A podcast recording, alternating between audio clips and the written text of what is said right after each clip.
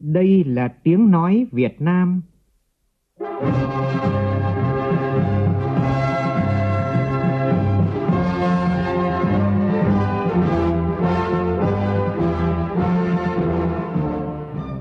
là tiếng nói Việt Nam, phát thanh từ Hà Nội, thủ đô nước Cộng hòa xã hội chủ nghĩa Việt Nam.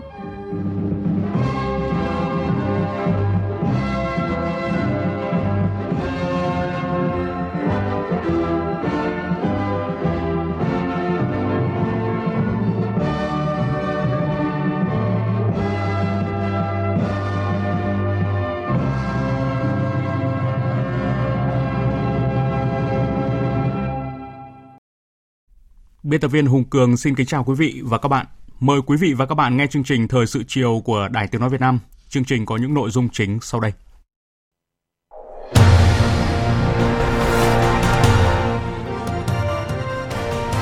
Phó Thủ tướng Vũ Đức Đam, trưởng ban chỉ đạo quốc gia phòng chống dịch COVID-19 yêu cầu Bộ Y tế tiếp cận mọi nguồn vaccine để cuối năm nay có thể đạt miễn dịch cộng đồng từ ngày mai, thành phố Hồ Chí Minh dồn tổng lực tiêm vaccine ngừa Covid-19 với quy mô lớn nhất từ trước đến nay.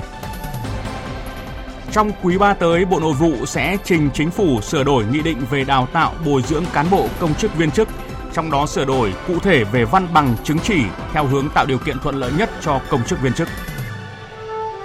Bộ Giáo dục và Đào tạo chốt phương án thi tốt nghiệp trung học phổ thông 2021 chia thành hai đợt khống chế lái xe đầu kéo phê ma túy đá gây náo loạn gần 50 km trên tuyến quốc lộ thuộc địa bàn tỉnh Sóc Trăng. Trong phần tin quốc tế, Triều Tiên đứng số 1 thế giới về chi tiêu quân sự trên phần trăm tổng sản phẩm nội địa GDP. Hãng hàng không Lufthansa Cargo thực hiện chuyến bay không phát thải khí CO2 đầu tiên trên thế giới từ Đức đến Trung Quốc.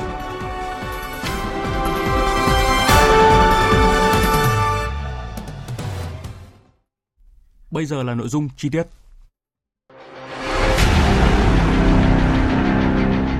Đẩy lùi COVID-19, bảo vệ mình là bảo vệ cộng đồng.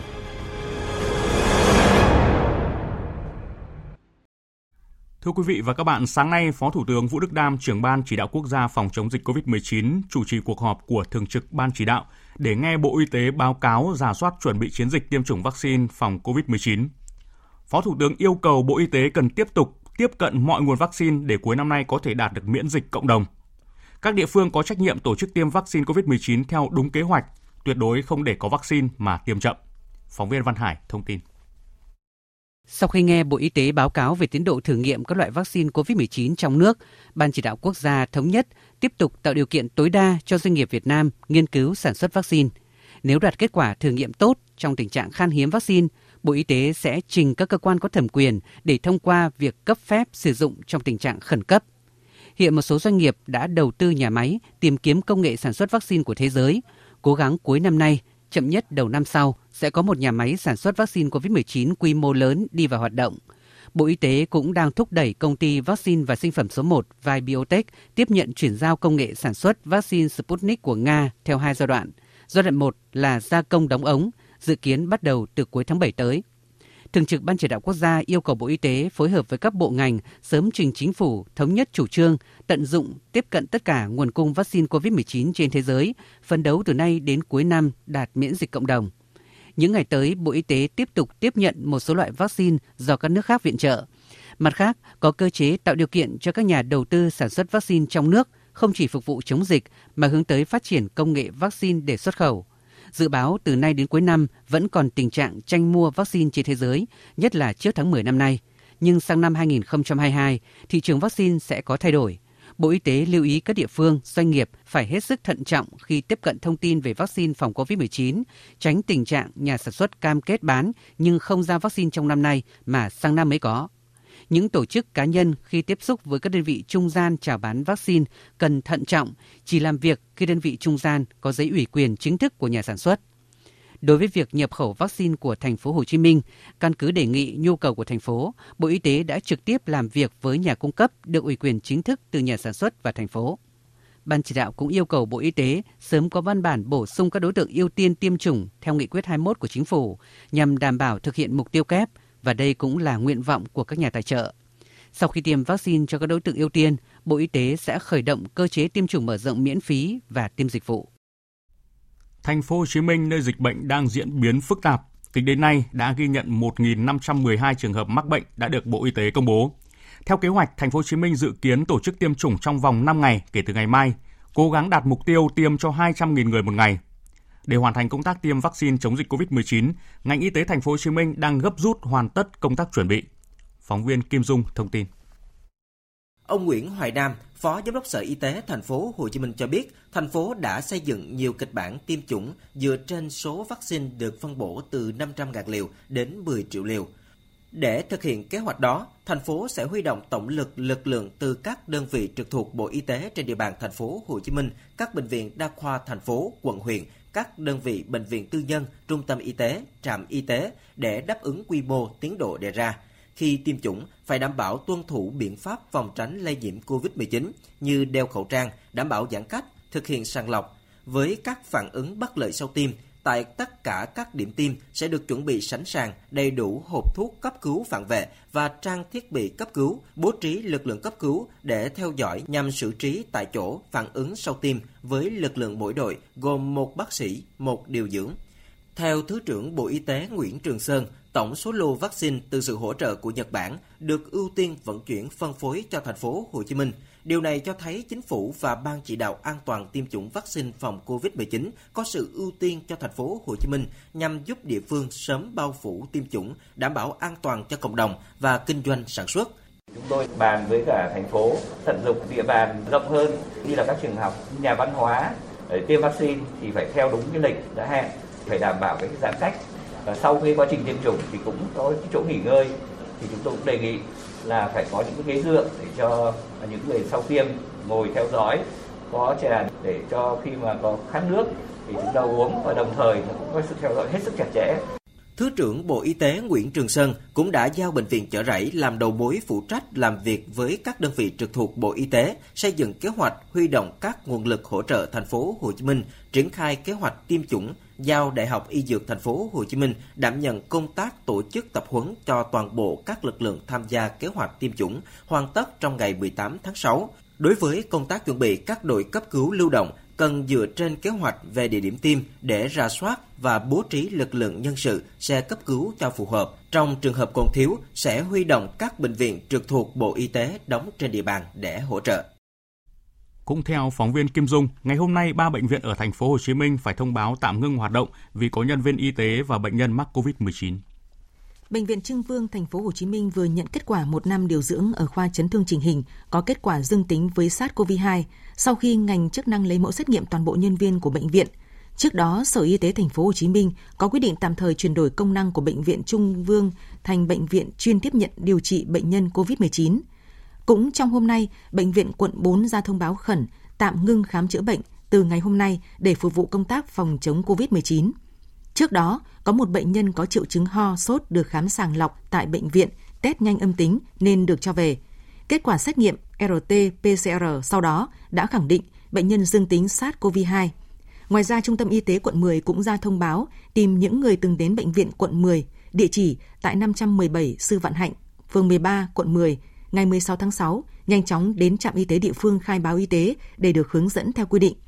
Bệnh viện cũng đã tạm ngưng nhận bệnh, đóng cửa để phòng chống COVID-19 do có một ca mắc COVID-19 từng đến đây khám bệnh trong khung giờ vừa nêu. Tại tỉnh Tiền Giang ngày hôm nay, tình hình dịch bệnh COVID-19 diễn biến phức tạp. Có ổ dịch gồm nhiều ca dương tính xảy ra cùng một gia đình và hai trường hợp F2 đã trở thành F0. Phóng viên Nhật Trường thông tin. Đến ngày hôm nay, trên địa bàn tỉnh Tiền Giang có 55 ca dương tính với SARS-CoV-2, trong đó có 44 ca dương tính phát hiện trong cộng đồng ở 5 trên 11 huyện thành thị trong tỉnh. Ngoài ra có nhiều ca nghi nhiễm đang được cách ly khẩn cấp tại các bệnh viện giả chiến. Nhằm tránh lây lan dịch bệnh COVID-19 trong cộng đồng để đảm bảo an toàn tính mạng cho người dân, ngành y tế tỉnh Tiền Giang tiến hành lấy mẫu dịch tất cả gần 500 công nhân đang lao động tại dự án điện gió thuộc huyện Tân Phú Đông và Gò Công Đông xét nghiệm. Sở Y tế Tiền Giang yêu cầu tất cả các phòng khám đa khoa và chuyên khoa tư nhân trên địa bàn thị xã Cây Lậy và huyện Cái Bè tạm dừng các hoạt động từ 11 giờ ngày 18 tháng 6 cho đến khi có thông báo mới. Hôm nay, Ủy ban dân thành phố Mỹ Tho có văn bản tiếp tục siết chặt quản lý các hoạt động dịch vụ kinh doanh, nghiêm cấm các dịch vụ không thiết yếu và thực hiện giãn cách xã hội khi có 2 ca dương tính từ F2 lên F0.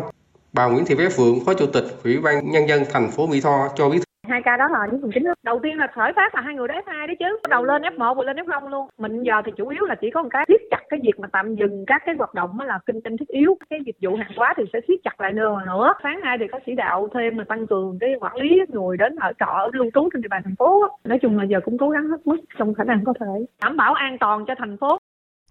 Tiếp theo là những thông tin về tình hình hỗ trợ trong phòng chống dịch COVID-19, phát huy tinh thần đoàn kết và truyền thống tương thân tương ái của dân tộc Việt Nam. Ban Thường trực Ủy ban Mặt trận Tổ quốc Việt Nam tỉnh Sóc Trăng phối hợp với các đơn vị liên quan đã trao 200 triệu cho Hội Khmer Việt Nam tại Campuchia nhằm hỗ trợ cho cộng đồng bà con gốc Việt tại Campuchia đang gặp khó khăn do ảnh hưởng của dịch COVID-19. Phóng viên Đài Tiếng nói Việt Nam thường trú tại Campuchia thông tin. Buổi lễ trao tặng quà hỗ trợ được diễn ra tại cửa khẩu Long Bình, thị trấn Long Bình, huyện An Phú, tỉnh An Giang vào sáng ngày hôm nay trong không khí thân tình nhưng vẫn đảm bảo các điều kiện về phòng chống dịch bệnh COVID-19. Phát biểu tại buổi lễ, Phó Chủ tịch Ủy ban Mặt trận Tổ quốc Việt Nam tỉnh Sóc Trăng Lâm Dũng Liêm cho biết, tỉnh Sóc Trăng đã và đang cùng cả nước quyết tâm thực hiện mục tiêu kép vừa phát triển kinh tế, vừa phòng chống dịch bệnh. Tỉnh cũng đang vận động các tổ chức, cá nhân trong và ngoài tỉnh ủng hộ kinh phí cho công tác phòng chống dịch bệnh COVID-19. Thay mặt bà con tại Campuchia, ông Sim Chi, Chủ tịch Hội Khmer Việt Nam tại Campuchia cho biết, thời gian qua, được sự hỗ trợ của các bộ, ban ngành và tỉnh thành của Việt Nam, Hội Khmer Việt Nam tại Campuchia đã hỗ trợ cho gần 6.000 gia đình về lương thực, vật tư y tế và tài chính để bà con giảm bớt khó khăn trong tình hình dịch bệnh. Hiện nay, tình hình dịch COVID-19 tại Campuchia đang diễn biến hết sức phức tạp, làm ảnh hưởng đến đời sống của người dân tại Campuchia nói chung và người Khmer gốc Việt nói riêng. Với sự hỗ trợ trên của tỉnh Sóc Trăng sẽ góp phần động viên, chia sẻ khó khăn với cộng đồng người Khmer gốc Việt tại Campuchia, đồng thời thắt chặt hơn nữa tình hữu nghị truyền thống giữa Việt Nam và Campuchia nói chung và Sóc Trăng và Campuchia nói riêng, cũng như đoàn kết, hỗ trợ nhau sớm đẩy lùi dịch bệnh COVID-19. Đại diện công ty trách nhiệm hữu hạn Jaffa Confit Việt Nam thông tin vừa trao số tiền 1 triệu đô la Mỹ tương đương với khoảng 23 tỷ đồng cho Ủy ban Trung ương Mặt trận Tổ quốc Việt Nam để đóng góp vào quỹ vaccine phòng chống COVID-19. Trước đó công ty này cũng đã có nhiều hoạt động thiết thực và kịp thời ủng hộ nông dân các vùng ảnh hưởng bởi dịch bệnh. Cụ thể Giáp đã hỗ trợ 3 tấn thịt gà, 650 kg thịt lợn cùng 81.200 quả trứng gà với tổng kinh phí gần 450 triệu đồng nhằm tiếp sức cho các lực lượng phòng chống dịch ở tuyến đầu cũng như là chia sẻ khó khăn với người dân trên cả nước. Jaffa Confit Việt Nam là một trong ba công ty hàng đầu Việt Nam chuyên về sản xuất thức ăn chăn nuôi và cung cấp con giống. Cập nhật thông tin từ Tiểu ban Điều trị Ban Chỉ đạo Quốc gia phòng chống dịch COVID-19 thông báo về ca tử vong số 62. Bệnh nhân 8217 là nữ 71 tuổi, có địa chỉ tại huyện Châu Thành, tỉnh An Giang. Tiền sử bệnh nhân mắc lao phổi, tăng huyết áp, đái tháo đường tuyếp 2 đã hơn 10 năm. Ngày 2 tháng 6, bệnh nhân nhập cảnh tại cửa khẩu quốc tế Mộc Bài, tỉnh Tây Ninh cùng con gái và cháu ngoại có kết quả xét nghiệm dương tính với SARS-CoV-2. Bệnh nhân được đưa vào điều trị tại Trung tâm Y tế Bến Cầu trong tình trạng mệt, tiếp xúc chậm, đau tức ngực với chẩn đoán viêm phổi do COVID-19 biến chứng suy hô hấp tiến triển – Ngày 11 tháng 6, bệnh nhân được can thiệp đặt nội khí quản thở máy, hồi sức tích cực, chăm sóc toàn diện. Tuy nhiên, do tình trạng nhiễm trùng tiến triển nhanh, tình trạng suy hô hấp nặng, lên trên bệnh lý nền nặng nên bệnh nhân đáp ứng điều trị rất kém, bệnh nhân tử vong ngày 14 tháng 6. Bệnh nhân được chẩn đoán tử vong do viêm phổi SARS-CoV-2, biến chứng suy hô hấp tiến triển, sốc nhiễm khuẩn trên bệnh lao phổi cũ, tăng huyết áp, đái tháo đường tuyếp 2.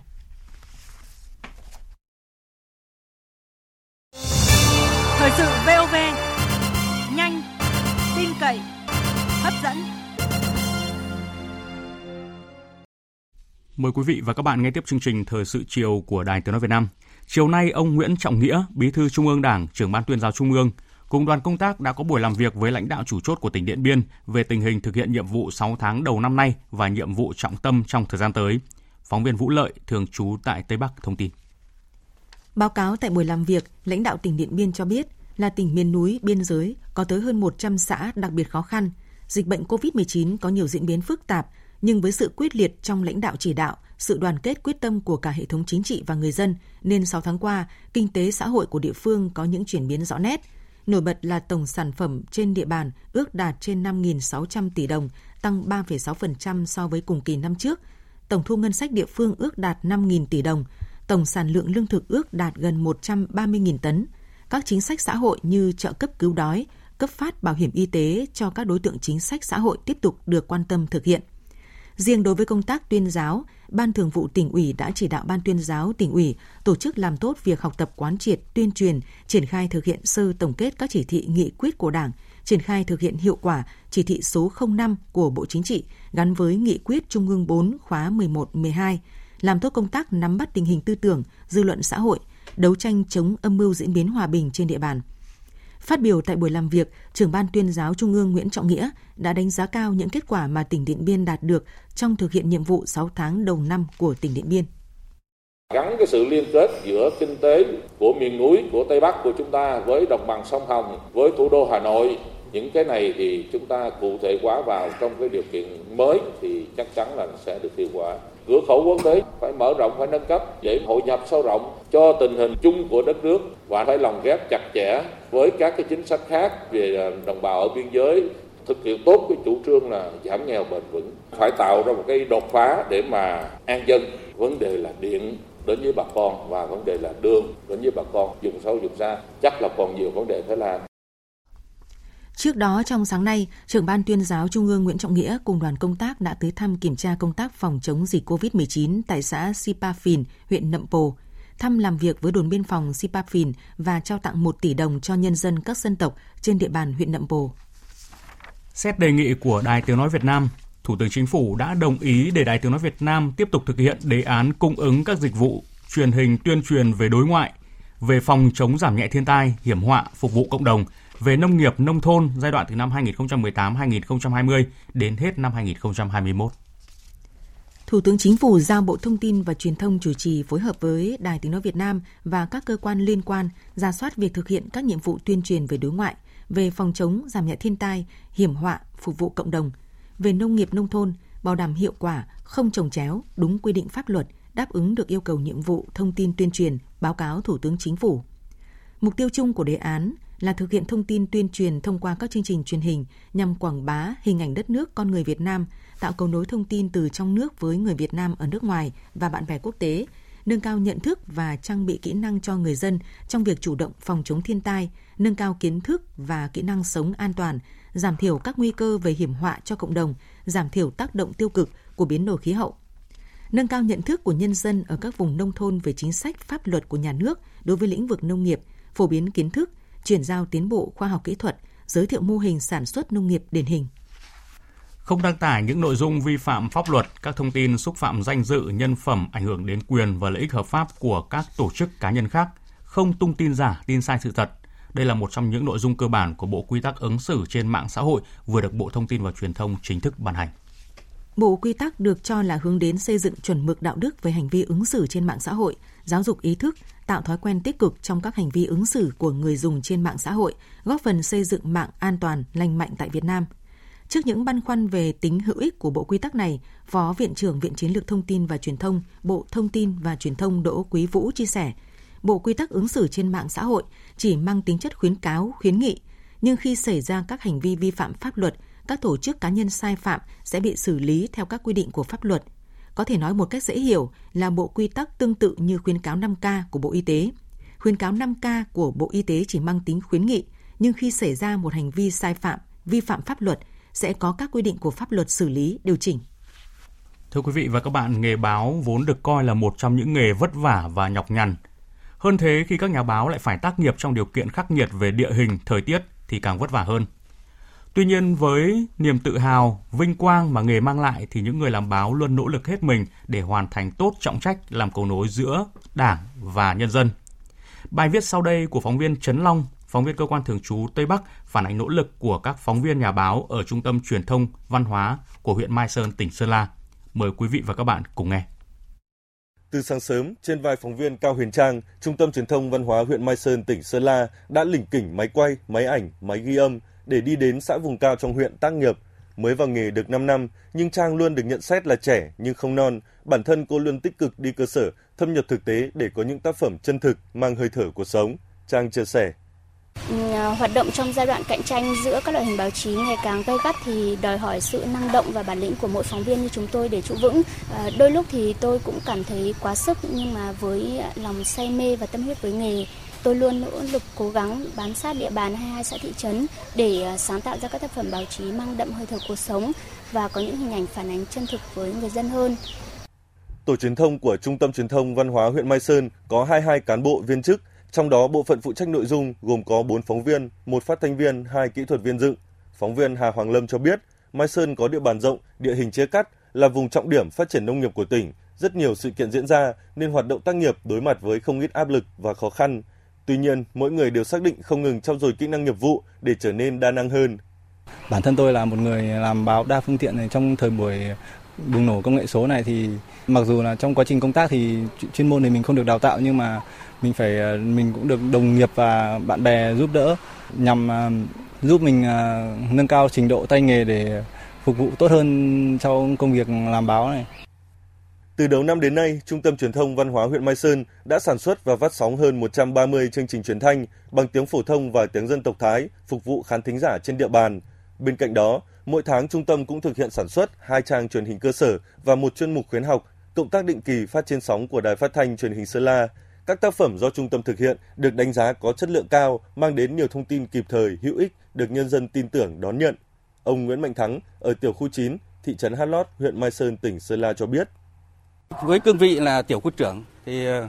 thông qua những thông tin truyền thông và chúng tôi cũng nắm bắt được. Thế và trên cơ sở đó thì chúng tôi cũng tuyên truyền cụ thể cho nhân dân trong cộng đồng dân cư nắm bắt được về mặt chủ trương, đường lối, chính sách của Đảng và vận động nhân dân là thực hiện theo pháp luật của nhà nước. Thế mà đặc biệt là làm tốt cái công tác ờ, bầu cử. Thế rồi kể cả ừ, trong cái công tác ờ, phòng chống dịch đợt này. Với sự nhạy bén trong nắm bắt thông tin, bám sát địa bàn, cùng tinh thần trách nhiệm cao trong công việc, các phóng viên ở Trung tâm Truyền thông Văn hóa huyện Mai Sơn thường đi đầu trong việc thông tin các sự kiện nóng ở địa phương. Nhiều phóng viên trở thành đội ngũ cộng tác viên đắc lực cho các báo đài của Trung ương và của tỉnh. Ông Phạm Văn Thắng, Phó Giám đốc Trung tâm Truyền thông Văn hóa Mai Sơn cho biết. À, Ban lãnh đạo trung tâm đã có ý bàn ra những cái giải pháp động viên, đặc biệt là về mặt tinh thần à, và sắp xếp các cái thời gian hợp lý để cho anh em có những cái ờ, chủ động trong cái công việc, nhất là tác nghiệp ở những vùng sông xa để có những cái tin bài ờ, ở cơ sở về nhanh nhất và tốt nhất. Nhọc nhằn nhưng vinh quang, mỗi phóng viên nhà báo ở Trung tâm Truyền thông Văn hóa huyện Mai Sơn luôn tự hào với những vinh quang của nghề để vượt qua những nhọc nhằn. Họ vẫn đang nỗ lực hàng ngày để mang những thông tin hữu ích đến với nhân dân, hoàn thành tốt trọng trách là cầu nối giữa dân với đảng, giữa đảng với dân, góp phần thúc đẩy kinh tế, xã hội địa phương phát triển. Chương trình tiếp tục với những nội dung khác. Chiều nay tại phiên họp báo cung cấp thông tin định kỳ cho báo chí quý 2, đại diện Bộ Nội vụ cho biết, việc cắt giảm văn bằng chứng chỉ không cần thiết đối với đội ngũ cán bộ công chức viên chức không chỉ giảm áp lực về văn bằng chứng chỉ mà còn góp phần giảm tiêu cực cho xã hội. Tin của phóng viên Thu Thảo. Tại cuộc họp báo trả lời câu hỏi vì sao chỉ bỏ chứng chỉ với hai đối tượng là công chức hành chính và chuyên ngành văn thư, ông Nguyễn Tư Long, Phó vụ trưởng vụ công chức viên chức Bộ Nội vụ cho biết – theo quy định phân cấp trong luật, nghị định, đội ngũ công chức hành chính thuộc thẩm quyền quản lý của Bộ Nội vụ, còn đối với công chức chuyên ngành khác và viên chức thuộc thẩm quyền quản lý của các bộ chuyên ngành. Thời gian vừa qua, Bộ Nội vụ cũng đã báo cáo chính phủ và Phó Thủ tướng Thường trực Trương Hòa Bình đã chỉ đạo các bộ khẩn trương ra soát thông tư quy định tiêu chuẩn về chứng chỉ, đặc biệt chứng chỉ ngoại ngữ, tin học và chứng chỉ chức danh nghề nghiệp. Theo ông Nguyễn Tư Long, việc cắt giảm văn bằng chứng chỉ không cần thiết đối với đội ngũ cán bộ công chức viên chức không chỉ giảm áp lực về văn bằng chứng chỉ, mà còn góp phần giảm tiêu cực cho xã hội. Giảm cái văn bằng chứng chỉ thì chúng ta đang đi theo cái hướng quản lý theo vị trí việc làm, thì cũng có nghĩa là đối với những cái vị trí việc làm tương ứng trình độ nào thì mới phải đáp ứng ở cái trình độ như vậy, thì nó sẽ giảm được rất nhiều cái hệ quả của văn bằng chứng chỉ tôi lấy ví dụ như là một đồng chí làm việc ở vị trí việc làm mà không cần đến trình độ tiếng Anh là B2 hoặc B1 nhưng lại vẫn bắt đi học thì rõ ràng dẫn đến cái hệ quả là mua văn bằng chứng chỉ rồi văn bằng chứng chỉ giả mà sử dụng văn bằng chứng chỉ giả theo quy định mới là bị đổi việc. Trong quý 3 năm nay, Bộ Nội vụ sẽ trình chính phủ xem xét ban hành nghị định sửa đổi nghị định số 101 năm 2017 về đào tạo bồi dưỡng cán bộ công chức viên chức, trong đó sẽ có những quy định cụ thể về văn bằng chứng chỉ theo hướng tạo điều kiện thuận lợi nhất cho công chức viên chức. Liên quan đến lĩnh vực giáo dục, Bộ Giáo dục và Đào tạo vừa có văn bản gửi Chủ tịch Ủy ban Nhân dân các tỉnh, thành phố về việc tổ chức kỳ thi tốt nghiệp trung học phổ thông năm 2021 trong bối cảnh dịch bệnh COVID-19.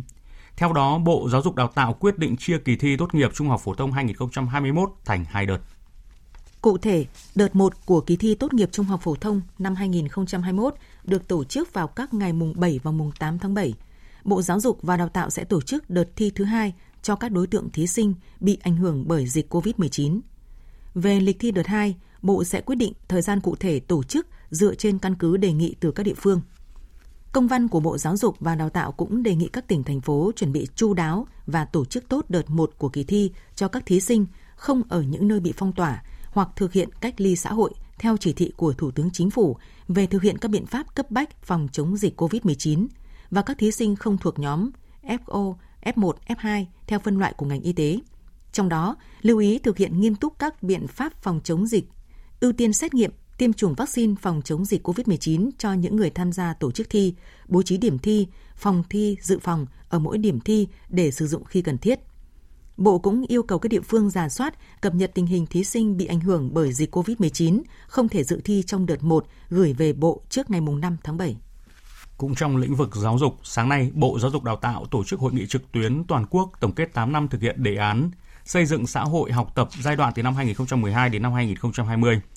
Tại hội nghị, đại diện các bộ ngành liên quan và các địa phương đã nêu nhiều kinh nghiệm hay, những bất cập trong triển khai các nội dung của đề án, đồng thời đề xuất những giải pháp để việc triển khai đề án trong giai đoạn tiếp theo hiệu quả và thực chất hơn. Phóng viên Minh Hường thông tin. Đề án xây dựng xã hội học tập giai đoạn 2012-2020 đề ra 4 mục tiêu chính. Sau 8 năm thực hiện, có hai mục tiêu hoàn thành là xóa mù chữ và phổ cập giáo dục và mục tiêu học tập để hoàn thiện kỹ năng sống, xây dựng cuộc sống cá nhân và cộng đồng ngày càng hạnh phúc hơn. Hai mục tiêu chưa đạt là nâng cao trình độ tin học ngoại ngữ và học tập nâng cao trình độ chuyên môn nghiệp vụ tay nghề để lao động có hiệu quả hơn, hoàn thành nhiệm vụ tốt hơn là một trong những địa phương hoàn thành cả 4 mục tiêu của đề án. Ông Nguyễn Viết Hiền, Giám đốc Sở Giáo dục và Đào tạo tỉnh Thái Bình cho biết, điều quan trọng nhất là phải tổ chức các chuyên đề khóa học phù hợp với nhu cầu của người dân theo nguyên tắc cần gì học nấy. Những vấn đề rất đơn giản thôi nhưng mà lại rất là hiệu quả. Ví dụ như hướng dẫn cho người dân sử dụng các cái thiết bị điện tử ở trong gia đình làm sao để cho tiết kiệm điện hoặc là hướng dẫn người dân sử dụng và khai thác điện thoại thông minh hoặc là những vấn đề về giáo dục pháp luật về sức khỏe bảo vệ môi trường khuyến nông khuyến ngư. Những cái chuyên đề này rất là phù hợp và cần thiết cho nên là người dân người ta thấy là cần gì thì được bồi dưỡng cái đó rất là hiệu quả. Phát biểu tại hội nghị, Bộ trưởng Bộ Giáo dục và Đào tạo Nguyễn Kim Sơn khẳng định xây dựng xã hội học tập là một chủ trương, một công việc rất lớn, rất quan trọng của cả hệ thống chính trị, của toàn xã hội, trong đó Bộ Giáo dục và Đào tạo có vai trò nòng cốt về những công việc trọng tâm trong xây dựng xã hội học tập thời gian tới, Bộ trưởng Nguyễn Kim Sơn cho rằng có nhiều việc phải làm, nhưng điều quan trọng là cần xác định thật rõ vai trò của các thành tố và các bên liên quan. Mỗi người phải nhận thức đầy đủ được cái nhu cầu học tập để tự phát triển bản thân và các cá nhân ấy phải được hỗ trợ, phải được khích lệ, phải được ghi nhận trong vấn đề học tập. Các cơ sở giáo dục phải đóng vai trò then chốt. Tôi nhấn mạnh vai trò đặc biệt quan trọng của doanh nghiệp. Doanh nghiệp phải tham dự đào tạo cùng, đào tạo tiếp chứ không nên phàn nàn là đào tạo lại. Bộ trưởng Nguyễn Kim Sơn cũng cho biết, trong thời gian tới, Bộ sẽ giả soát để đánh giá hiệu quả mô hình hoạt động của các trung tâm giáo dục thường xuyên, trung tâm học tập cộng đồng, củng cố từng thành tố tham gia phát triển xã hội học tập. Tại hội nghị trực tuyến toàn quốc chuyển đổi số trong lĩnh vực nông nghiệp và phát triển nông thôn do Bộ Nông nghiệp và Phát triển nông thôn phối hợp với Bộ Thông tin Truyền thông tổ chức diễn ra ngày hôm nay tại Hà Nội. Bộ trưởng Bộ Nông nghiệp và Phát triển nông thôn Lê Minh Hoan khẳng định chuyển đổi số là xu thế tất yếu của nông nghiệp. Có đi thì sẽ đến đích, nhiều ý tưởng nhưng không hành động thì sẽ không bao giờ đạt được kết quả. Phóng viên Minh Long phản ánh. Theo Thứ trưởng Bộ Thông tin và Truyền thông Nguyễn Hữu Dũng, áp dụng chuyển đổi số, những nông dân số sẽ không phải trông trời trông đất trông mây để sản xuất những cách làm truyền thống như trước đây mà có thể sử dụng dữ liệu để có kế hoạch sản xuất phù hợp, cho phép nông dân bán nhiều thứ chứ không chỉ bán sản phẩm nông sản đơn thuần. Bộ trưởng Bộ Thông tin và Truyền thông Nguyễn Mạnh Hùng khẳng định các doanh nghiệp công nghệ đã sẵn sàng hoàn thiện các sàn thương mại điện tử cho nông dân. Với chuyển đổi số, những nơi đi sau thường sẽ về trước. Chính vì thế chuyển đổi số có thể giúp chúng ta thay đổi vị thế và thứ hạng. Chuyển đổi số thì giải quyết một việc lớn thì dễ hơn là giải quyết một việc nhỏ. Và giải quyết một việc khó thì dễ hơn là giải quyết một việc dễ. Tức là lên nhắm vào việc lớn. Việc lớn ở đây không phải là việc lớn, nó là một việc nhỏ nhưng liên quan đến nhiều người và vì thế gọi là một việc lớn. Lực lượng cản trở chuyển đổi số của một tổ chức thì chủ yếu là ở người đứng đầu, chứ không phải nhân viên. Vì nhân viên luôn được hưởng lợi từ chuyển đổi số. Tóm lại, chuyển đổi số ngành nông nghiệp mà có thể ai đứng ra cản không thì duy nhất có một người là bộ trưởng lê minh hoan, chứ lại không phải các địa phương có nghĩa là anh hoan mà máu chuyển đổi số nông nghiệp thì chắc chắn chuyển đổi số nông nghiệp sẽ thành công Bộ trưởng Bộ Nông nghiệp và Phát triển nông thôn Lê Minh Hoan cho rằng việc thay đổi mặc dù khó khăn và sẽ có những bỡ ngỡ ban đầu, nhưng bổn phận của các đơn vị lãnh đạo trong ngành nông nghiệp với hàng chục triệu nông dân, với ngành nông nghiệp, với hệ sinh thái bền vững để trao lại cho thế hệ mai sau hình ảnh nền nông nghiệp hùng cường, phát triển bền vững. Ngành nông nghiệp cần bắt đầu từ việc xây dựng cơ sở dữ liệu, phải làm chủ được cơ sở dữ liệu. Từ dữ liệu này sẽ phân tích thông tin, nhờ có công nghệ số hóa từ đó có thể kế hoạch hóa được trong sản xuất, tránh phương pháp như hiện nay là vẫn theo kiểu áng chừng mọi hoạt động của Bộ Nông nghiệp Phát triển Nông thôn phải xoay quanh người nông dân và phải làm sao nâng cao cái đời sống vật chất tinh thần cho người nông dân. Câu chuyện chuyển đổi số đó chúng ta nhìn rộng ra, nó không phải là chỉ là câu chuyện tận dụng hay là ứng dụng công nghệ để làm tăng trưởng mà để giúp cho hàng chục triệu hộ nông dân khi tiếp cận được công nghệ số, thì cái tri thức mở ra cho người nông dân, đó mới là cái giá trị. Chúng ta không phải là người mà chúng ta lại lỡ một cái nhịp tàu nữa. Chúng ta lại đứng ở sân ga để chúng ta nhìn thiên hạ, người ta chuyển động, tiến về phía trước. Mà chúng ta phải là người mạnh mẽ, dũng cảm, nhảy lên cái đoàn tàu đó để mà cùng khởi hành. Chúng ta có đi thì chúng ta mới đến. Chúng ta có nhiều ý định, nhưng mà chúng ta không hành động thì chúng ta cũng không bao giờ đạt được một cái điều gì cả. Đại diện Ủy ban bầu cử tỉnh Bình Dương thông tin, hiện tất cả những người trong danh sách trúng cử đại biểu Hội đồng Nhân dân tỉnh nhiệm kỳ từ 2021 đến năm 2026 đều chưa được công nhận tư cách đại biểu. Nguyên nhân do liên quan đến kết luận sai phạm vừa được Ủy ban Kiểm tra Trung ương công bố. Tin của phóng viên Thương Lý, thường trú tại Thành phố Hồ Chí Minh. Theo đó, trong số 72 người trúng cử đại biểu Hội đồng Nhân dân tỉnh, có hai người liên quan đến những vi phạm đối với Ban Thường vụ tỉnh ủy nhiệm kỳ 2015-2020 là tránh thanh tra tỉnh và bí thư thành ủy Thủ Dầu Một. Ủy ban bầu cử tỉnh Bình Dương sẽ xem xét tư cách đại biểu Hội đồng Nhân dân tỉnh với hai cán bộ này theo chỉ đạo của Trung ương và quy định pháp luật. Theo quy định, trường hợp cơ quan chức năng đã có kết luận kiểm tra khẳng định người trúng cử đại biểu Hội đồng Nhân dân có vi phạm và bị xử lý kỷ luật với hình thức từ khiển trách trở lên, thì Ủy ban bầu cử cần xem xét đánh giá cụ thể về tính chất mức độ của hành vi vi phạm. Nếu đó là hành vi vi phạm pháp luật không phù hợp với tiêu chuẩn của đại biểu Hội đồng Nhân dân, thì Ủy ban bầu cử không công nhận tư cách đại biểu Hội đồng Nhân dân đối với người này. Trước đó, Hội đồng bầu cử quốc gia đã không công nhận tư cách đại biểu Quốc hội đối với ông Trần Văn Nam, bí thư tỉnh ủy Bình Dương do liên quan vi phạm được Ủy ban Kiểm tra Trung ương làm rõ. Dự kiến tới cuối tháng 6 này, Ủy ban bầu cử tỉnh Bình Dương mới công bố nghị quyết xác nhận tư cách đại biểu Hội đồng Nhân dân tỉnh và tiến hành kỳ họp đầu tiên của Hội đồng Nhân dân tỉnh khóa mới. Cũng trong công tác nhân sự tại tỉnh Vĩnh Phúc, Chủ tịch Ủy ban nhân dân tỉnh Vĩnh Phúc vừa thu hồi quyết định bổ nhiệm chức danh Phó Giám đốc Sở Kế hoạch và Đầu tư đối với bà Trần Huyền Trang. Tin cho biết. Chiều nay, ông Nguyễn Tư Long, vụ phó công chức viên chức Bộ Nội vụ cho biết, thực hiện kết luận của Ủy ban Kiểm tra Trung ương, tỉnh Vĩnh Phúc đã ban hành văn bản rút lại các quyết định bổ nhiệm cán bộ không đủ tiêu chuẩn điều kiện. Trong số các trường hợp bị rút quyết định bổ nhiệm có bà Trần Huyền Trang, Phó Giám đốc Sở Kế hoạch và Đầu tư Vĩnh Phúc. Bà Trần Huyền Trang, năm nay 31 tuổi, là con gái của Bí thư tỉnh ủy Vĩnh Phúc Hoàng Thị Thúy Lan. Vào cuối tháng 2 năm 2021, tỉnh Vĩnh Phúc công bố quyết định về việc điều động bổ nhiệm một số cán bộ cấp sở. Trong đó có bà Trần Huyền Trang, Giám đốc Trung tâm Nghiên cứu, Xúc tiến Đầu tư và Hỗ trợ Doanh nghiệp, làm Phó Giám đốc Sở Kế hoạch và Đầu tư Vĩnh Phúc. Đây là chức danh thuộc thẩm quyền quyết định của Ban Thường vụ tỉnh ủy và Ủy ban Nhân dân cấp tỉnh.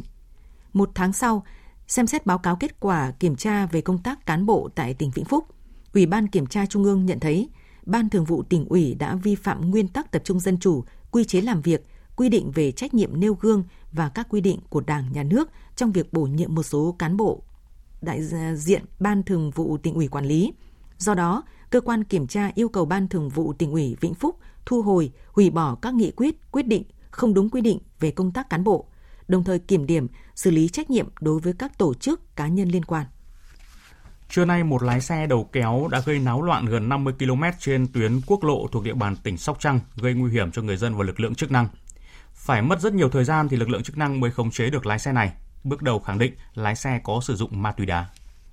Theo thông tin ban đầu, vào khoảng 9 giờ, tài xế Vũ Đình Đức, sinh năm 1986, ngụ tại huyện Kim Thành, Hải Dương, điều khiển xe đầu kéo, chở theo nhiều cột đèn chiếu sáng chạy hướng Cần Thơ, Bạc Liêu trên tuyến đường Quản lộ Phụng Hiệp. Khi xe đến địa bàn phường 2 thị xã Ngã Năm, tỉnh Sóc Trăng, đã thông chốt kiểm dịch rồi bỏ chạy sau khi va chạm với xe của lực lượng tuần tra. Sau 50 km đeo bám, đến địa bàn xã Đại Tâm, huyện Mỹ Xuyên, tỉnh Sóc Trăng, xe của Đức gặp vật cản là nhiều xe ô tô do cảnh sát giao thông, công an Sóc Trăng trưng dụng chặn đường.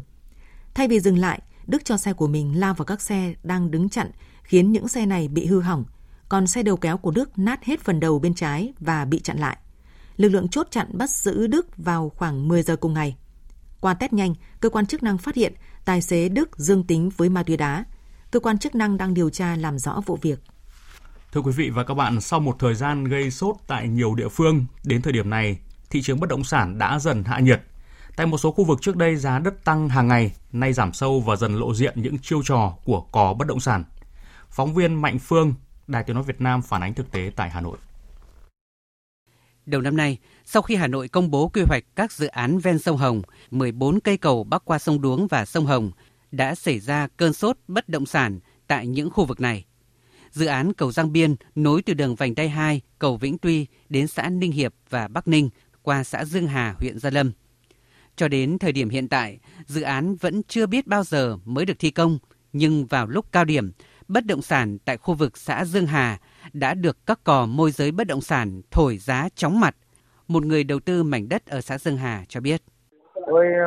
đợt vừa rồi thì ờ, cũng ờ, theo ờ, anh em bạn bè có cái đầu tư cái chỗ đất ở Dương Hà Gia Lâm ấy. Tôi định là chỉ đầu tư lướt sóng thôi. Thì giá mới đầu thấy là khởi điểm là giá 40 triệu. Bây giờ thì bán không bán được. Mà giá bây giờ ừ, chỉ khoảng độ trên 30 mà tôi đòi 35 để tôi bán thu hồi vốn mà chẳng ai mua. Thì tôi thôi tôi tôi cũng thấy là rút kinh nghiệm là cái này đầu tư sau này. Cò bất động sản hiện đang là một nghề làm ăn khá béo bở, chẳng phải bỏ vốn nhưng vẫn kiếm cả đống lời. Đơn giản chỉ là môi giới ăn phần trăm. Ví dụ như là anh chị chào là em lấy ví dụ mốc 12 tỷ nhé, họ nhân luôn 3% và cố định cái phí đấy nhưng mà em nghĩ như thế nó khó anh chỉ cần phải bớt cho khách rồi nọ kia thì chúng em chỉ lấy 3% trên cái giá mà anh chị chốt cuối cùng thôi vì đây là công của chúng em chứ còn chúng em không gửi giá mà không chịu kiểu cò ngày xưa là đến bảo anh chị ơi anh chị bảo 11 tỷ à, 8 nhưng mà em để 12 tỷ rưỡi thì nhiều khi khách anh chị rất muốn gặp nhau nhưng rất khó chúng em vào ngân hàng thế với chiêu trò bán hàng kiểu đa cấp cò ký hợp đồng đặt cọc mua nhà của người cần bán hẹn sẽ làm thủ tục sau 30 ngày. Sau đó, thông tin giao bán nhà được đăng tải trên hệ thống của cò. Từ thông tin ban đầu, các cò thứ cấp cũng đăng trên hệ thống giao bán căn nhà của cò cấp 1, nhưng đã cài thêm vài ba giá. Cò thứ cấp tiếp theo cũng nâng thêm vài giá. Cứ thế chỉ trong vài ngày, căn nhà được giao bán có giá ảo lên tới gấp rưỡi giá ban đầu. Bản chất của câu chuyện nằm ở chỗ, sau một tháng nếu cò không bán được nhà, hợp đồng đặt cọc chấm dứt theo đó, người mua sẽ phải mất tiền đặt cọc. Tuy nhiên, không có gia chủ nào dám ăn tiền đặt cọc của cò. Một cò đất xin phép không nêu tên cho hay. Mà có giữa chủ nhà với cả mấy ông có đất mà làm nói chung mà gặp những ông mà nó làm không chính thống thì có thể là nó bùng trạc về lọ kia với, với những cái à, tiền cọc. Nói chung nó nhiều những cái mà nó xảy ra với những cái chỗ nó không làm ăn tin tưởng. Thật ra những cái đấy thì chủ nhà phải hiểu biết chứ không thì đúng là cò như vậy vừa đặt cọc xong có thể là lại coi như thế là nó đánh tháo cọc được ngay. Nó cũng nhiều cái chiêu trò ấy trong lúc nền kinh tế chịu ảnh hưởng của đại dịch Covid-19, đầu tư thương mại sản xuất gặp nhiều khó khăn, thị trường chứng khoán không ổn định, thì xu hướng nhà đầu tư thường tìm đến thị trường bất động sản. Giá đất theo đó cũng tăng lên. Lợi dụng xu hướng này, các cò bất động sản đã tung ra các chiêu trò thổi giá để trục lợi, cùng với đăng tải các thông tin ảo về giá thị trường bất động sản lên các trang mạng, tập đoàn cò còn tung tin ra khắp nơi tạo ra các giao dịch giả, đánh vào tâm lý các nhà đầu tư. Sau một thời gian, việc đầu tư lướt sóng bất động sản không có lãi, thị trường đang chững lại, sẽ lộ dần thủ đoạn thổi giá của cò bất động sản. Hệ lụy, những nhà đầu tư theo làn sóng sốt đất ảo sẽ là người luôn phải chịu thiệt thòi. Thưa quý vị, nắng nóng gay gắt tại nhiều nơi trên cả nước đang khiến lượng tiêu thụ điện lập mức đỉnh mới vào trưa nay. Theo số liệu từ Trung tâm Điều độ Hệ thống Điện Quốc gia, công suất tiêu thụ điện toàn quốc vào trưa nay là 41.709 MW, ở mức cao kỷ lục từ trước tới nay. Tình hình thời tiết nắng nóng gay gắt nếu kéo dài sẽ khiến nhiều thiết bị điện liên tục vận hành đầy tải, thậm chí quá tải ở một số thời điểm, dẫn đến nguy cơ xảy ra sự cố cục bộ trên lưới điện cũng như là trong gia đình. Tập đoàn Điện lực Việt Nam tiếp tục khuyến cáo người dân, các cơ quan công sở và nơi sản xuất cần chú ý sử dụng điện an toàn tiết kiệm, đặc biệt vào các giờ cao điểm trưa và tối. Tiếp theo chương trình mời quý vị nghe những thông tin thời tiết chi tiết trên cả nước. Thưa quý vị, thưa các bạn, trong khi miền Bắc và Trung Bộ đang trong giai đoạn nắng gắt, đợt nắng nóng gay gắt thứ hai từ đầu hè đến giờ, thì ở Tây Nguyên và Nam Bộ lại đang là mùa mưa. Vì thế ở đây ngày nào cũng xuất hiện mưa rào và rông về chiều tối và tối. Ban ngày có nắng nhưng không quá nóng, nhiệt độ trong khoảng 34 đến 35 độ. Còn tại miền Bắc và Trung Bộ, từ Thanh Hóa đến Phú Yên rồi vào đến cả Ninh Thuận, nắng nóng gay gắt cả ngày kéo dài từ sáng sớm đến chiều muộn và cường độ luôn ở mức 38, 39, 40 rồi 41 độ và dự báo trong những ngày cuối tuần này trời còn nắng nóng gay gắt hơn. Chính vì thế quý vị và các bạn nên sắp xếp kế hoạch di chuyển của mình sao cho hợp lý và tránh bị ảnh hưởng bởi thời tiết, luôn chuẩn bị các thiết bị chống nắng, chống nóng và uống đủ nước, bổ sung trái cây giải nhiệt và luôn nhớ đeo khẩu trang sát khuẩn thường xuyên. Chuyển sang phần tin thế giới, người phát ngôn Bộ Ngoại giao Trung Quốc Triệu Lập Kiên Kiên ngày hôm nay tuyên bố việc Mỹ cấm vận các công ty của Trung Quốc là hành vi bắt nạt trắng trợn. Tin của phóng viên Đinh Tuấn thường trú tại Trung Quốc. Người phát ngôn Triệu Lập Kiên cho rằng việc Mỹ không đưa ra được bằng chứng cụ thể mà chỉ viện dẫn lý do an ninh quốc gia để đàn áp các công ty Trung Quốc là hành vi bắt nạt trắng trợn trên lĩnh vực khoa học công nghệ và kinh tế. Ông này cũng đốc thúc Mỹ dừng ngay việc lạm dụng khái niệm an ninh quốc gia, dừng ngay việc chính trị hóa các vấn đề kinh tế, đồng thời tạo môi trường kinh doanh công bằng, lành mạnh cho các công ty nước ngoài, trong đó có các công ty của Trung Quốc. Phản ứng của Bộ Ngoại giao Trung Quốc được cho là nhằm vào động thái mới đây của Mỹ khi hôm 17 tháng 6, Ủy ban Truyền thông Liên bang Mỹ FCC đã bỏ phiếu thông qua kế hoạch nhằm cấm các mạng viễn thông Mỹ sử dụng các thiết bị của công ty Trung Quốc bị coi là mối đe dọa an ninh quốc gia như Huawei và ZTE. Sau cuộc gặp được đánh giá là mang tính xây dựng với người đồng cấp Nga Putin, Tổng thống Mỹ Joe Biden đang lên kế hoạch về một cuộc gặp tương tự với Chủ tịch Trung Quốc Tập Cận Bình. Từ gặp gỡ các nước đối tác đến họp thượng đỉnh với những đối thủ hàng đầu là Nga hay có thể sắp tới là Trung Quốc, Tổng thống Mỹ Joe Biden đang gửi đi thông điệp về sự trở lại của ngoại giao Mỹ cũng như sự trở lại của Mỹ với vai trò quốc tế dẫn dắt thế giới. Tổng hợp của biên tập viên Thu Hoài.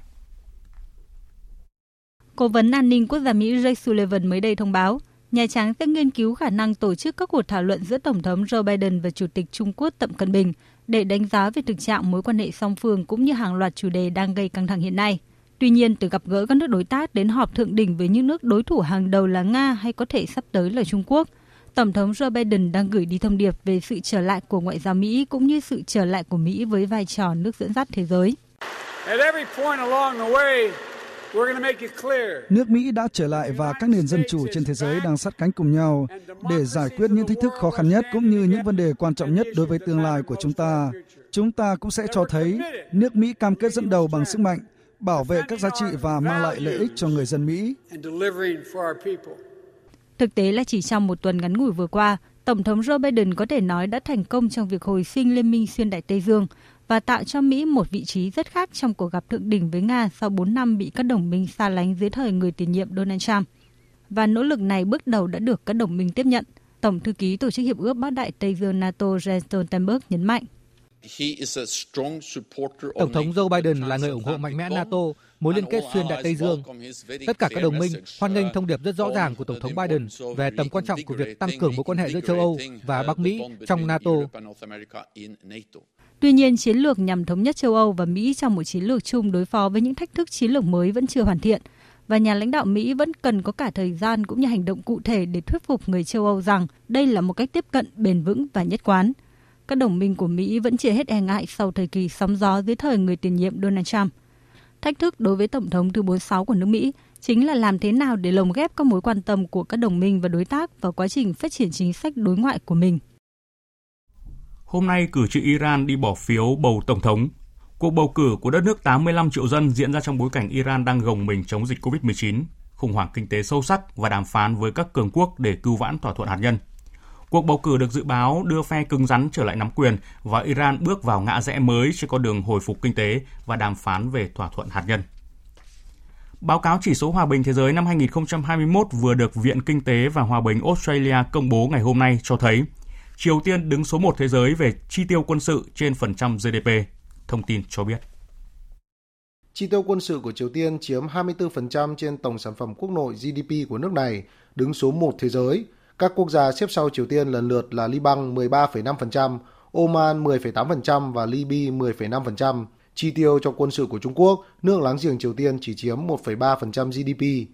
Căn cứ vào chỉ số hòa bình toàn cầu GPI thì Iceland là quốc gia an toàn nhất trên thế giới, năm thứ 14 liên tiếp. Trong khi đó, Afghanistan là quốc gia kém an toàn nhất thế giới, năm thứ tư liên tiếp. Tiếp theo là Yemen, Syria, Nam Sudan và Iraq. Triều Tiên đứng thứ 151 trên 163 quốc gia. Trong một diễn biến khác, thì tại hội nghị toàn thể Đảng Lao động Trung ương Triều Tiên mới đây, nhà lãnh đạo Kim Jong Un đã kêu gọi các biện pháp mạnh tay hơn để giải quyết vấn đề thiếu lương thực trầm trọng do ảnh hưởng của đại dịch COVID-19 và thiên tai đối với nước này. Báo cáo của Tổ chức Nông lương Liên Hợp Quốc FAO cho thấy Triều Tiên có thể thiếu 860.000 tấn lương thực trong năm 2021.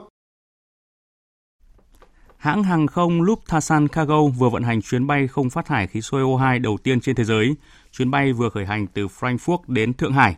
Máy bay sử dụng nhiên liệu hàng không bền vững, loại nhiên liệu tổng hợp được sản xuất từ chất thải sinh học như là dầu ăn bỏ đi hay thực vật có thể tái chế được.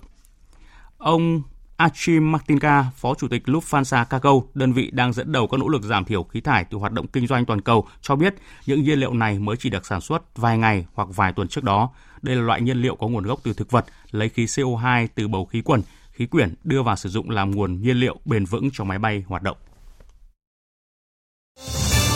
Thời sự VOV, nhanh, tin cậy, hấp dẫn. Quý vị và các bạn đang nghe chương trình Thời sự chiều của Đài Tiếng Nói Việt Nam. Tin chúng tôi vừa nhận. Thưa quý vị, ngày 18 tháng 6 năm 2021, tại trụ sở Trung ương Đảng, đồng chí Tổng Bí thư Nguyễn Phú Trọng chủ trì họp Bộ Chính trị, họp Ban Bí thư để xem xét thi hành kỷ luật Ban Thường vụ tỉnh ủy Bình Dương nhiệm kỳ 2015-2020, Ban cán sự Đảng Ủy ban nhân dân tỉnh Bình Dương nhiệm kỳ 2016-2021 và một số cán bộ lãnh đạo, nguyên lãnh đạo tỉnh Bình Dương sau khi xem xét đề nghị của Ủy ban Kiểm tra Trung ương, nghe đại diện tổ chức đảng và đảng viên trình bày, Bộ Chính trị, Ban Bí thư nhận thấy 1. Ban Thường vụ tỉnh ủy Bình Dương nhiệm kỳ 2015-2020 vi phạm nguyên tắc tập trung dân chủ và quy chế làm việc của tỉnh ủy, buông lỏng lãnh đạo, chỉ đạo, thiếu kiểm tra, giám sát để một số tổ chức đảng và đảng viên vi phạm các quy định của Đảng, pháp luật của nhà nước về quản lý, sử dụng đất đai, vốn, tài sản của Đảng, nhà nước tại Tổng công ty Sản xuất và xuất nhập khẩu Bình Dương, Tổng công ty mùng 3 tháng 2 thuộc tỉnh ủy Bình Dương, gây hậu quả rất nghiêm trọng, thất thoát lớn ngân sách nhà nước. 2. Ban cán sự Đảng, Ủy ban nhân dân tỉnh Bình Dương nhiệm kỳ 2016-2021 vi phạm nguyên tắc tập trung dân chủ, vi phạm quy chế làm việc, buông lỏng lãnh đạo chỉ đạo để Ủy ban nhân dân tỉnh, các sở, ngành và tổ chức đảng, đảng viên vi phạm quy định của Đảng, pháp luật của nhà nước về quản lý, sử dụng đất đai, vốn, tài sản của nhà nước, gây hậu quả rất nghiêm trọng tại Tổng công ty mùng 3 tháng 2, thất thoát lớn ngân sách nhà nước. 3. Đối với một số cá nhân, một, đồng chí Trần Văn Nam với cương vị là Ủy viên Trung ương Đảng, Bí thư tỉnh ủy, trưởng đoàn đại biểu Quốc hội tỉnh khóa 14, chịu trách nhiệm người đứng đầu về các vi phạm khuyết điểm của Ban Thường vụ tỉnh ủy nhiệm kỳ 2015-2020. Đồng chí đã vi phạm nguyên tắc tập trung dân chủ, quy chế làm việc, làm trái chủ trương của tỉnh ủy và vi phạm pháp luật về quản lý, sử dụng đất đai, vốn, tài sản của Đảng, Nhà nước tại Tổng công ty mùng 3 tháng 2. Buông lỏng lãnh đạo, thiếu kiểm tra, giám sát, chỉ đạo hợp thức hóa tài liệu để che giấu vi phạm, gây thất thoát lớn tài sản, ngân sách của Đảng, Nhà nước và nhiều cán bộ đảng viên của tỉnh vi phạm kỷ luật Đảng bị khởi tố hình sự. 2. Đồng chí Phạm Văn Cành trong thời gian giữ cương vị Phó Bí thư Thường trực tỉnh ủy, đã vi phạm nguyên tắc tập trung dân chủ, vi phạm quy chế làm việc, làm trái chủ trương của tỉnh ủy, chịu trách nhiệm trực tiếp trong lãnh đạo chỉ đạo thực hiện quản lý đất đai, vốn, tài sản của nhà nước – việc ký văn bản hợp thức hóa sai phạm trong việc chuyển nhượng dự án liên quan đến vốn góp của Đảng, nhà nước cho tư nhân và để xảy ra các vi phạm tại Tổng công ty mùng 3 tháng 2, cùng chịu trách nhiệm về các vi phạm khuyết điểm của Ban Thường vụ Thường trực tỉnh ủy Bình Dương nhiệm kỳ 2015-2020. 3. Đồng chí Trần Thanh Liêm, trong thời gian giữ cương vị Phó Bí thư tỉnh ủy, Bí thư Ban cán sự Đảng, Chủ tịch Ủy ban nhân dân tỉnh Bình Dương, chịu trách nhiệm người đứng đầu về những vi phạm, khuyết điểm của Ban cán sự Đảng ủy của Ban cán sự Đảng, Ủy ban nhân dân tỉnh nhiệm kỳ 2016-2021. Vi phạm nguyên tắc tập trung dân chủ, quy chế làm việc, làm trái chủ trương của tỉnh ủy, chịu trách nhiệm trong việc bổ sung văn bản để hợp thức hóa sai phạm trong việc chuyển nhượng dự án liên quan đến vốn góp của Đảng, nhà nước cho tư nhân. Cùng chịu trách nhiệm về các vi phạm, khuyết điểm của Ban Thường vụ, Thường trực tỉnh ủy Bình Dương, nhiệm kỳ 2015-2020. 4. Đồng chí Nguyễn Thanh Trúc, tỉnh ủy viên, Phó Chủ tịch Ủy ban nhân dân tỉnh và đồng chí Trần Xuân Lâm, tỉnh ủy viên, Tránh thanh tra tỉnh Bình Dương. Năm 2012, công tác và giữ các chức vụ trong văn phòng Ủy ban nhân dân tỉnh Bình Dương, chịu trách nhiệm trực tiếp việc thẩm định, tham mưu, trình ký văn bản áp dụng giá đất để tính tiền sử dụng đất, vi phạm quy định pháp luật, gây hậu quả rất nghiêm trọng, thất thoát lớn ngân sách của Đảng, nhà nước. Vi phạm của Ban Thường vụ tỉnh ủy Bình Dương nhiệm kỳ 2015-2020, Ban cán sự Đảng, Ủy ban nhân dân tỉnh Bình Dương nhiệm kỳ 2016-2021 và các cá nhân nêu trên là rất nghiêm trọng, gây thất thoát lớn ngân sách của Đảng, nhà nước, nhiều tổ chức đảng và cán bộ đảng viên của tỉnh vi phạm kỷ luật, một số bị xử lý hình sự, làm ảnh hưởng xấu đến uy tín của Đảng bộ, chính quyền địa phương và cá nhân các đồng chí, gây bức xúc trong xã hội đến mức phải xem xét thi hành kỷ luật nghiêm theo quy định của Đảng. Căn cứ quy định số 07 ngày 28 tháng 8 năm 2018 của Bộ Chính trị về xử lý kỷ luật tổ chức đảng vi phạm. Bộ Chính trị quyết định kỷ luật Ban Thường vụ tỉnh ủy Bình Dương nhiệm kỳ 2015-2020 bằng hình thức cảnh cáo. Ban Bí thư quyết định thi hành kỷ luật Ban cán sự Đảng ủy Ủy ban nhân dân tỉnh Bình Dương nhiệm kỳ 2016-2021 bằng hình thức cảnh cáo. Căn cứ quyết định số 102 ngày 15 tháng 11 năm 2017 của Bộ Chính trị về xử lý kỷ luật đảng viên vi phạm, xét nội dung, tính chất, mức độ, nguyên nhân, hậu quả vi phạm trong quá trình công tác và những đóng góp cống hiến của các đồng chí đối với sự phát triển của địa phương. Trong quá trình kiểm điểm, các đồng chí đã nhận thức rõ những khuyết điểm của mình, tích cực khắc phục và chỉ đạo khắc phục hậu quả, tự giác nhận hình thức kỷ luật. Bộ Chính trị báo cáo và đề nghị Ban chấp hành Trung ương Đảng xem xét thi hành kỷ luật đối với đồng chí Trần Văn Nam. Ban Bí thư quyết định thi hành kỷ luật bằng hình thức cách chức tất cả các chức, chức vụ trong Đảng nhiệm kỳ 2015-2020 đối với đồng chí Phạm Văn Cành và Trần Thanh Liêm. Cách chức tất cả các chức vụ trong Đảng các nhiệm kỳ 2010, 2015, 2015 đến 2020 và 2020 đến 2025 đối với đồng chí Nguyễn Thanh Trúc và Trần Xuân Lâm. Quý vị và các bạn vừa nghe kết luận của Bộ Chính trị và Ban Bí thư về xem xét thi hành kỷ luật Ban Thường vụ tỉnh ủy Bình Dương nhiệm kỳ 2015-2020, Ban cán sự Đảng Ủy ban nhân dân tỉnh Bình Dương nhiệm kỳ 2016-2020 và một số cán bộ lãnh đạo, nguyên lãnh đạo tỉnh Bình Dương. Tiếp theo chương trình là trang tin thể thao. Quý vị và các bạn, sau hai lượt trận đầu, Italia, Bỉ và Hà Lan là ba đội bóng có thành tích thắng tuyệt đối, qua đó trở thành những cái tên đầu tiên có mặt trong danh sách 16 đội tiến vào vòng loại trực tiếp của Euro 2020. Tiếp bước Italia, hai ông lớn Bỉ và Hà Lan cũng đã sớm đi tiên mình vào vòng 1/8 Euro 2020 sau khi lượt trận đêm qua khép lại. Đội tuyển Bỉ giành quyền đi tiếp sau khi có màn ngược dòng ấn tượng 2-1 trước chủ nhà Đan Mạch trên sân Parken đội tuyển số 1 thế giới nhiều khả năng sẽ kết thúc mùa đầu bảng B với trận cuối chỉ về gặp Phần Lan. Cùng với Bỉ, Hà Lan cũng đã thẳng tiến vào vòng đấu loại trực tiếp với vị trí nhất bảng C sau trận thắng 2-0 trước Áo. Memphis Depay và Dengen Dumfries là những người đã lập công để mang về chiến thắng cho cơn lốc màu da cam. Hưng phấn sau khi đoạt vé dự vòng 1-8, huấn luyện viên Frank de Boer khẳng định đội tuyển Hà Lan có thể đánh bại mọi đối thủ ở Euro 2020. Uh, Vẫn còn nhiều vấn đề cần cải thiện, nhưng tôi nghĩ tôi đã thể hiện được nhiều điều ở trận hôm nay. Hàng thủ đã chơi tốt hơn so với trận đấu gặp Ukraine. Nó sẽ mang lại sự tự tin lớn cho các trận đấu tới. Điều chúng tôi cần làm là nỗ lực hết mình. Tôi biết khi đạt phong độ tốt nhất, chúng tôi có thể đánh bại bất cứ đội bóng nào ở Euro 2020. Tất nhiên, các đội bóng khác cũng nghĩ như vậy. Cũng trong buổi họp báo, huấn luyện viên De Boer đã hết lời khen ngợi Memphis Depay. Memphis có thể tiếp tục tỏa sáng ở giải đấu. Tôi rất tin rằng cậu ta sẽ trở thành ngôi sao lớn. Hôm nay, Memphis đã ghi bàn và in dấu giày ở bàn thắng còn lại. Cậu ấy biết mình có thể chơi tốt hơn. Tôi rất hy vọng cậu ta sẽ chứng tỏ được mình ở các vòng knock-out. Trận đấu với Bắc, Macedonia chỉ còn mang tính thủ tục với đoàn quân áo cam. Vì vậy, nhiều khả năng huấn luyện viên Debo sẽ cất một số trụ cột ở trận đấu cuối cùng vào ngày 21 tháng 6 tới. Đêm nay và dạng sáng mai diễn ra lượt trận thứ hai tại các bảng D và E. Ở bảng D, tuyển Croatia đấu với Cộng hòa Séc vào lúc 23 giờ đêm nay trên sân Hampden Park ở thành phố Glasgow, Scotland. Dạng sáng mai, Anh tiếp Scotland tại sân Wembley, trong khi ở bảng E, Thụy Điển đấu với Slovakia ở sân Krestovsky thuộc thành phố Saint Petersburg của Nga. Một điều thú vị là cuộc chạm trán giữa Anh và Scotland là trận đấu quốc tế lâu đời nhất trên thế giới được FIFA công nhận.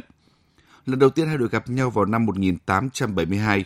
Tuyển Anh coi như đã đặt một chân vào vòng 16 đội Euro 2020 sau chiến thắng trước Croatia ở trận mở màn. Nếu đánh bại Scotland, tuyển Anh sẽ sớm giành vé đi tiếp. Chia sẻ trong cuộc họp báo trước trận đấu, tiền đạo Marcus Rashford của đội tuyển Anh cho biết. Um, Trong bóng đá, đội nào cũng muốn đánh bại đối thủ, nhưng có một trận đấu tính chất còn quan trọng hơn nhiều. Từ yếu tố truyền thống cho đến sức ép của cổ động viên, nó tương tự như những trận đấu giữa Man United và Liverpool. Đó chắc chắn là một trận đấu khác biệt mà chúng tôi đều mong đợi. Thất bại trong ngày ra quân, Scotland chỉ có một mục tiêu đó là giành điểm trước đội tuyển Anh và nuôi hy vọng trước lượt đấu cuối gặp đội tuyển Croatia. Ở cặp đấu còn lại, đội tuyển Croatia cũng không được phép nhận thêm một thất bại nữa trước Cộng hòa Séc bởi họ đã thua ở trận mở màn trước đội tuyển Anh. Dự báo thời tiết Phía Tây Bắc Bộ, chiều tối và đêm có mưa rào và rông vài nơi, ngày nắng nóng gay gắt và đặc biệt gay gắt, gió nhẹ. Trong mưa rông có khả năng xảy ra lốc xét và gió giật mạnh, nhiệt độ từ 26 đến 40 độ. Phía Đông Bắc Bộ, đêm không mưa, ngày nắng nóng gay gắt và đặc biệt gay gắt, gió Nam cấp 2, cấp 3. Trong mưa rông có khả năng xảy ra lốc xét và gió giật mạnh, nhiệt độ từ 28 đến 40 độ. Khu vực Thanh Hóa đến Thừa Thiên Huế, đêm không mưa, ngày nắng nóng gay gắt và đặc biệt gay gắt, gió Tây Nam cấp 2, cấp 3, nhiệt độ từ 26 đến 40 độ. Khu vực từ Đà Nẵng đến Bình Thuận, chiều tối và đêm có mưa rào và rông vài nơi, ngày nắng nóng, riêng phía Bắc có nắng nóng gay gắt và đặc biệt gay gắt, gió Tây Nam cấp 2, cấp 3. Trong mưa rông có khả năng xảy ra lốc xét và gió giật mạnh, nhiệt độ từ 26 đến 39 độ.